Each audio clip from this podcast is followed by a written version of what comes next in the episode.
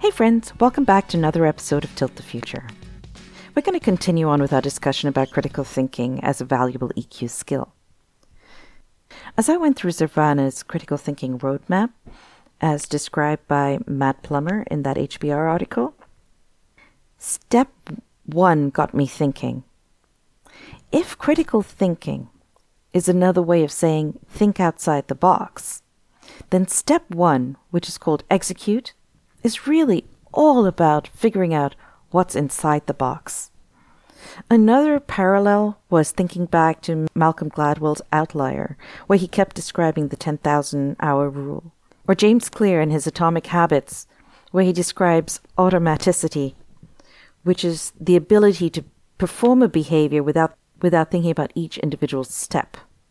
And anyone who's actually backed a car out of their driveway understands exactly what I mean.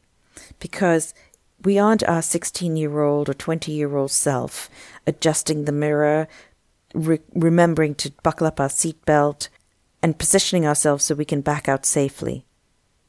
After a while, all those become one fluid step. So, to me, to think outside the box, you first have to understand what's inside the box. Only then will you be able to test the edges, push back at the boundaries, figure out where you can break through the sides. What do you think?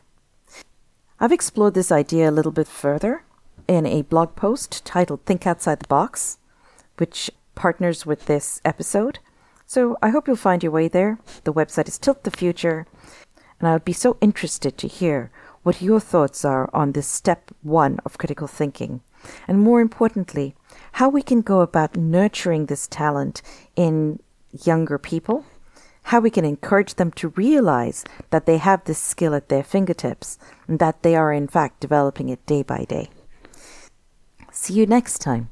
This is your host, Karina D'Souza from Tilt the Future, and I truly believe that together we can tilt the future in our favor.